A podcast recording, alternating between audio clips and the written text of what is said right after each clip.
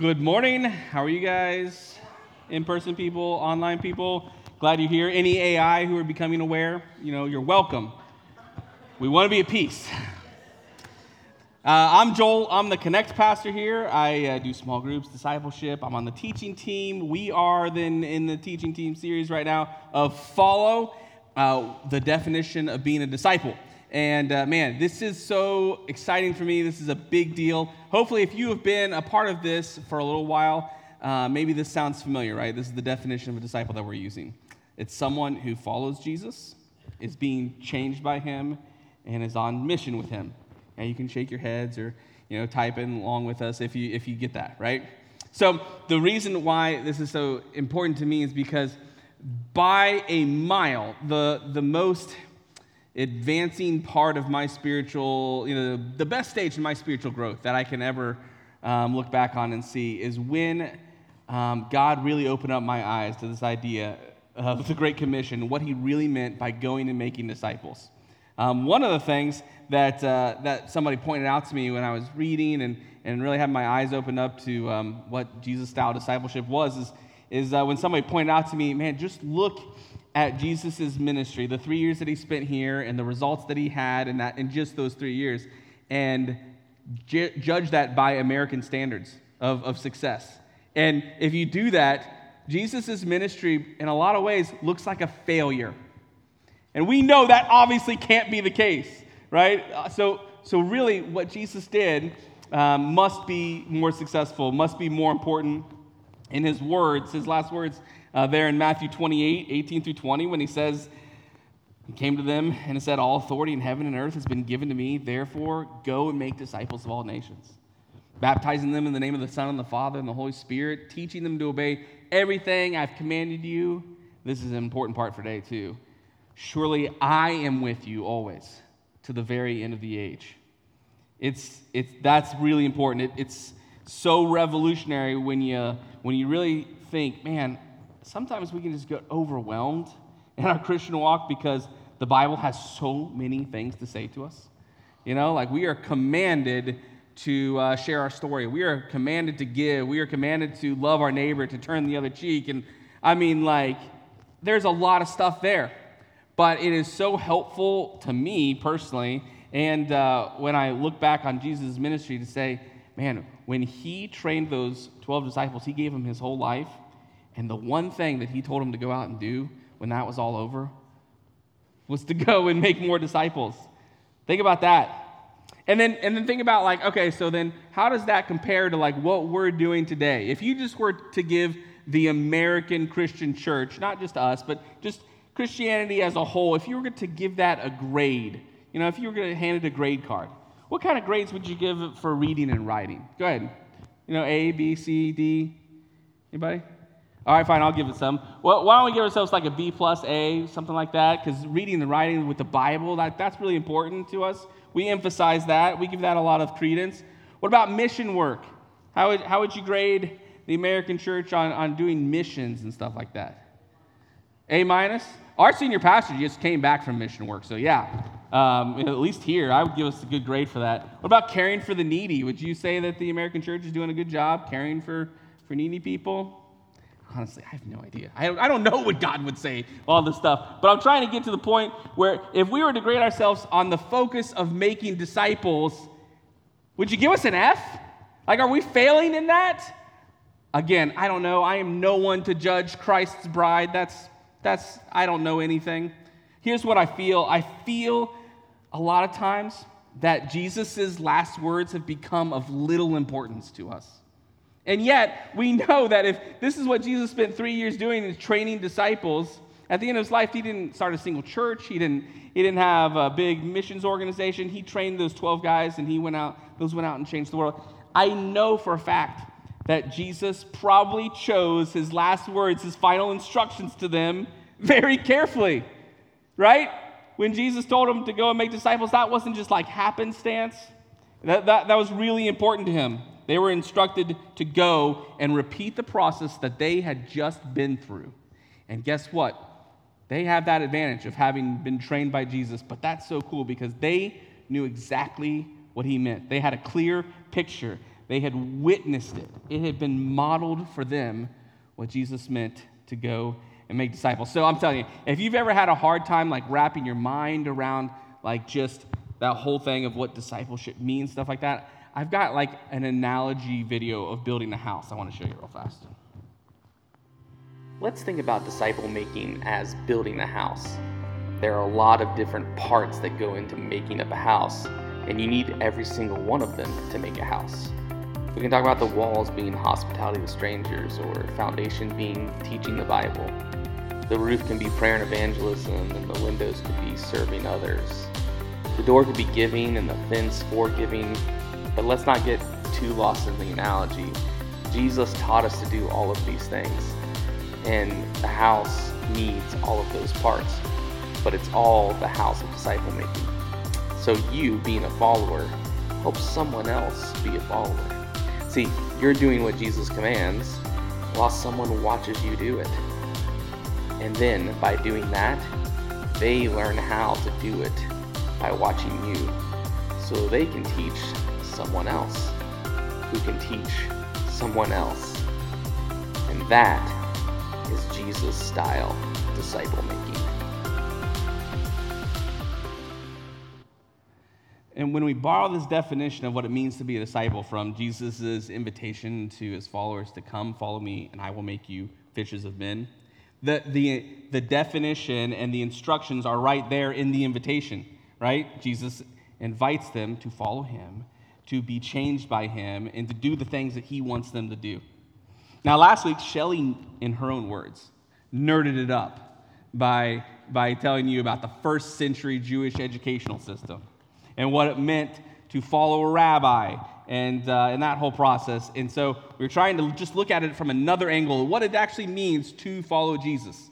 And to be clear, man, all these things are inter- interconnected. Like you can't, it's like a pieces of a puzzle. You can't like pull them apart and they, they make a whole lot of sense by themselves. I, you know, like so then today we want to talk about what it means then to be changed by Jesus. We want to illustrate what being changed um, can look like and uh, what it means for you. And maybe that even sounds scary that we are all in a continual process of being changed. Like no one is in their final form of Christianity. If you are, then you're dying.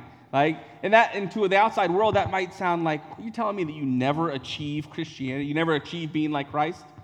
Well, it's actually a lot more beautiful than that, and that Jesus has us on a constant journey of becoming more and more like him. And there's some scripture that actually gives us even more encouragement. We'll get to that, but look, that invitation from Mark 1:17, then Jesus said, "Follow me, and I will make you become." In the New King James Version, I like that. I will make you become. It's truly the most encouraging part about this whole definition of what it means to be a disciple, because Jesus is promising us that we are not going to do this in our own strength. You don't have to be good enough. You don't have to be smart enough or spiritual enough or patient enough, parents. You don't have to be, in general, good enough for God to use you and to save you. That's, he doesn't need that. That's, that's not grace, that's works. He doesn't even want that. He calls us to be like Him.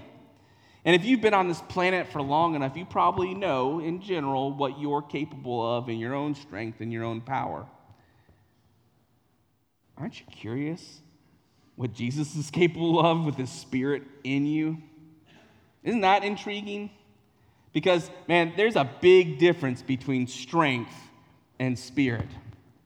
Sure, strength can win you a strongman competition, but spirit can win you a whole battle.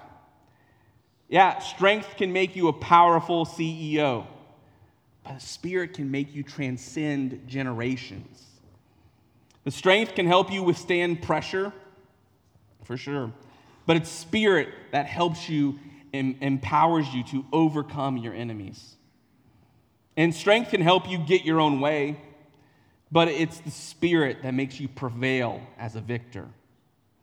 And strength can help us get up and, and going to church in the morning, but it's the Spirit that brings us to our knees in worship. There's a big difference between strength and spirit. And just more encouragement for us.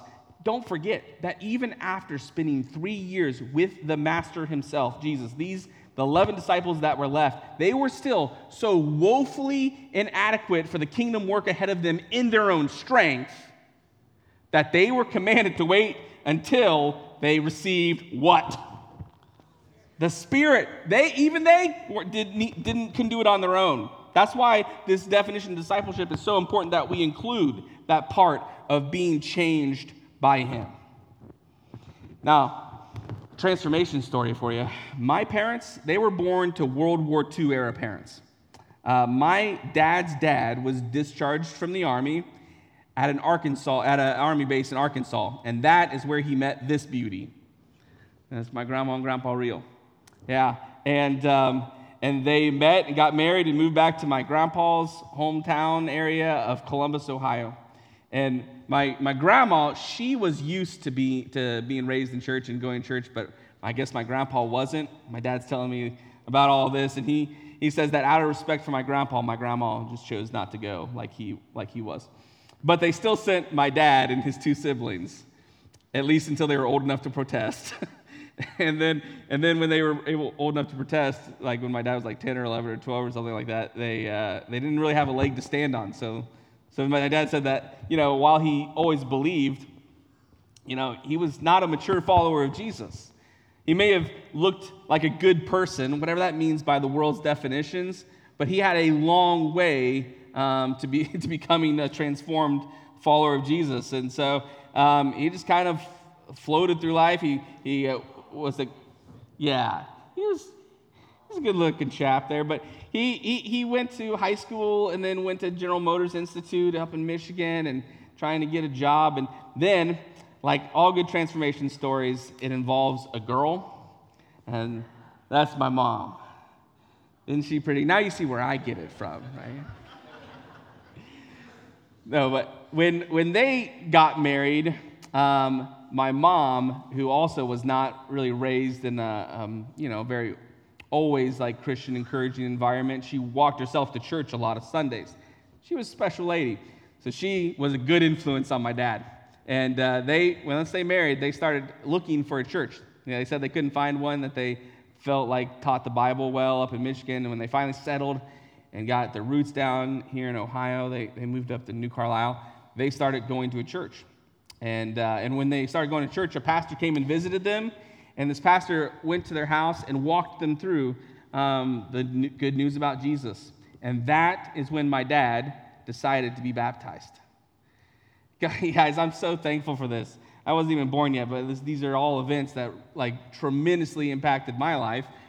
And uh, thankfully, my dad didn't treat that as the finish line, but the starting line.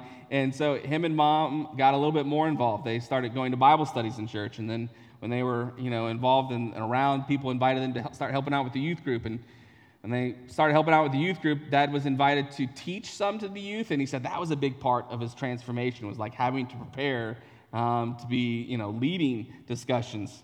And, uh, and so from there, man, it's just too beautiful of a story of just how God took this, this high school uh, wrestling champion and turned him, who was a good person, turned him into a godly person a man of God, a husband, a father, a small group leader for um, young married couples. Even as a nine year old, I remember uh, my parents like spending time driving to people's houses and having conversations with, with couples who might um, you know, need a little bit of counseling or taking meals to people. I remember them being really invested, and I didn't have any idea how much I was absorbing it in, but I was getting modeled right in front of me what it means to be a follower of Jesus who is on mission with Jesus. And my dad is certainly an example of somebody who was transformed um, from somebody who, again, the world may have thought that he was a good person, but he had a lot of more strength to gain from the Spirit. And that's the kind of legacy that Jesus has for us. That's the kind of transformation that I want for myself. And that's the kind of transformation that Paul is talking when he says to the church in Philippi, I'm certain of this, that God, who began a good work within you, will continue his work until the, it's finally finished on the day when Christ returns. And notice how he doesn't say that. He doesn't say, I'm confident you can do this in your own strength with your self control. God will have your back. Just keep trying hard until Jesus comes back. That's not what it says at all. Because a religion that is about us doing things by our own strength is idolatry. It's silently shifting you and I to the center of it. No, it's completely different than that. Paul says to another group, therefore, if anyone is in Christ, he is what? A new creation. The old has passed away, behold, the new has come. And do you guys remember Beauty and the Beast when the Beast is finally starting to warm up with Tubal? And the, the crew of the house, they start uh, to get him all washed up for a nice fancy dinner that they're going to try and set him up. This is what the Beast looked like. And that's just silly. That's ridiculous. That's, but I think without even realizing that, that's what a lot of us think that Christianity is. The old self just washed up a little bit with some bows put on it. You know, talk a little bit nicer, dress a little bit nicer, um, you know, do some nicer things. That's not at all the Christianity that the Bible describes for us. A new creation, the old has passed away. This is what a new creation looks like. And if you didn't know, that there's actually a name for the prince in the Beauty and the Beast. Prince Adam. There you go. You learned something today. That, that's, that's what transformation looks like. Again, Jesus called them saying, Follow me, I will make you become fishers of men.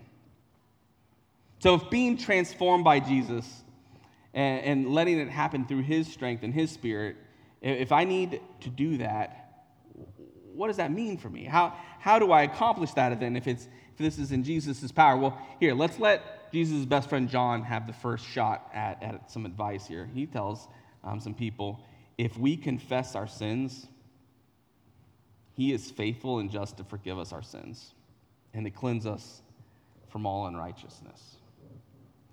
I really like that because you and I are not like inactive in that. We, we have to confess our sins. We have to, um, in a relational environment, be comfortable enough admitting, I'm wrong. I'm imperfect. Not only am I imperfect in a general sense, here is where I'm wrong. Jesus, I confess to you because I no longer want to keep this. I want to become more like you.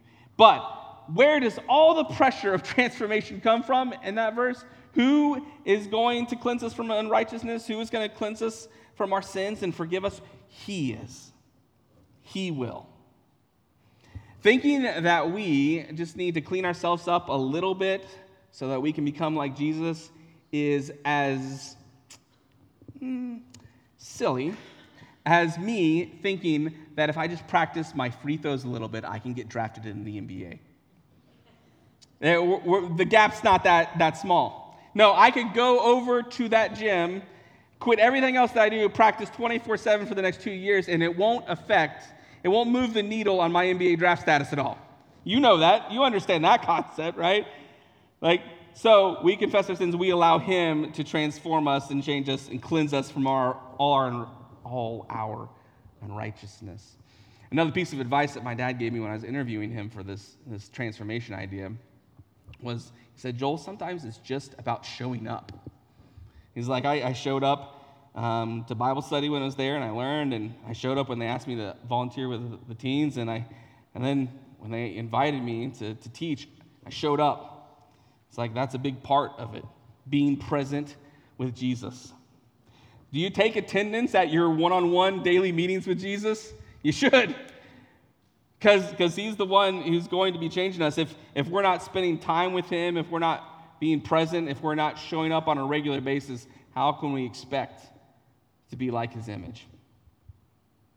Following Jesus, being changed by him, being on mission with him, those things are all interlocked. They, they can't, you can't do one without the other. Let me give you another one here. If, if we think about a really somber moment where Jesus is looking at a group of people and they're looking to him for guidance, thinking, you know, how do we do this, Jesus? He tells them, whoever wants to be my disciple must deny themselves and take up their cross and follow me. And he tells Peter, Follow me, I will change you, right? Um, deny themselves. That, that's a difficult concept. That's really contrary to what a lot of us obviously want, what we think is right. But it seems very clear that we are going to have to give up some of our selfish ways. We're going to have to confess some of our selfish ways. We're going to have to give that up and trade that in. If we want to be like him, we're going to have to become a little bit less like the old us. Amen? And so if we're going to do that, man, we might look at that and be like, ah, oh, I'm having to trade that in. I don't necessarily want to be less like, you know, I had dreams for myself. But man, you do. You want that transformation. Trust me, you do. It's, it's not a bad trade. It's like taking a winning lottery ticket and trading it in for the actual winnings. That's a treasure. You win. You got it. Dying to our old selves and coming alive like Him.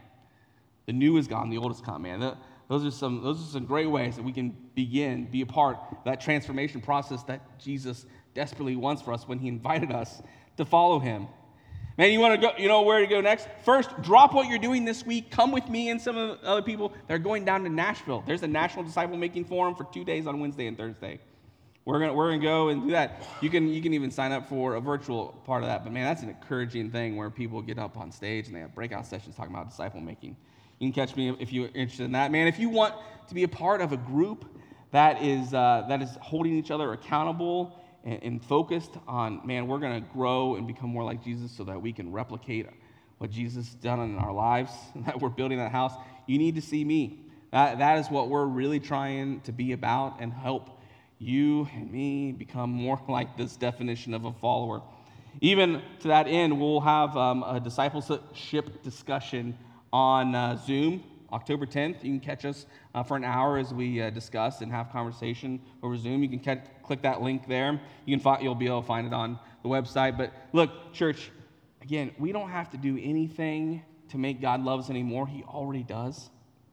But He also loves us so much that He doesn't want to leave us there. We're, we are called to change to be more like Him. He is called to make us disciples that make disciples. And a disciple is someone who is following Jesus, being changed by him, and is on mission with him. It's that whole house, all the things that Jesus commanded us to do, but it's us intentionally training others, letting other people see us do it, and bringing them along, helping them do it alongside us so that we're all building the same house. So we're training other people to build that same house. I'm thinking about submitting and transforming Jesus. I thought this is the best prayer that I can think of to end with. It's from Psalm 51. You can read it with me. Have mercy on me, O God, according to your unfailing love. According to your great compassion, blot out my transgressions and wash away all my iniquity and cleanse me from my sin. Create in me a pure heart, O God, and renew a steadfast spirit in me. And do not cast me away from your presence or take your Holy Spirit from me. Restore to me the joy of your salvation and grant me a willing spirit to sustain me. God, we, uh, we invite you in. We want your spirit's transformation in us. We don't no longer want to be our old selves. God, we want to be changed by you. We want to be on mission with you, God. We want to have a clear vision of what it means to be your follower. God, we pray that as your spirit just invades our lives now and as we go out of here, God, just that we would continue to be you know, serving you and, and, and allowing your spirit to continue to speak to us, that we would humble ourselves and confess so that we might be changed and not be hardened by sin's deceitfulness, God. Uh, we invite you to continue to, to talk to us as we, as we sing and we pray um, throughout the rest of the service. It's in your son's name we pray. Amen.